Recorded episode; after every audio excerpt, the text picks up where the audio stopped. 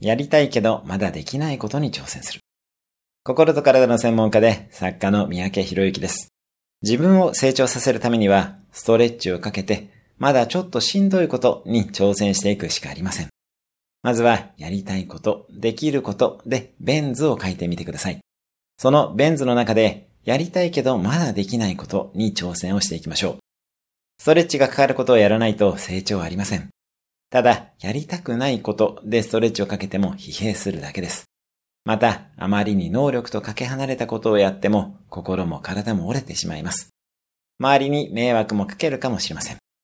あなたがやりたいけど、まだちょっとしんどいと思っていることをやって、能力の筋トレをしましょう。今日のおすすめ1分アクションです。趣味でも仕事でも挑戦してみたいことを一つ挙げてみる。今日も素敵な一日を。毎日1分で人生は変わります。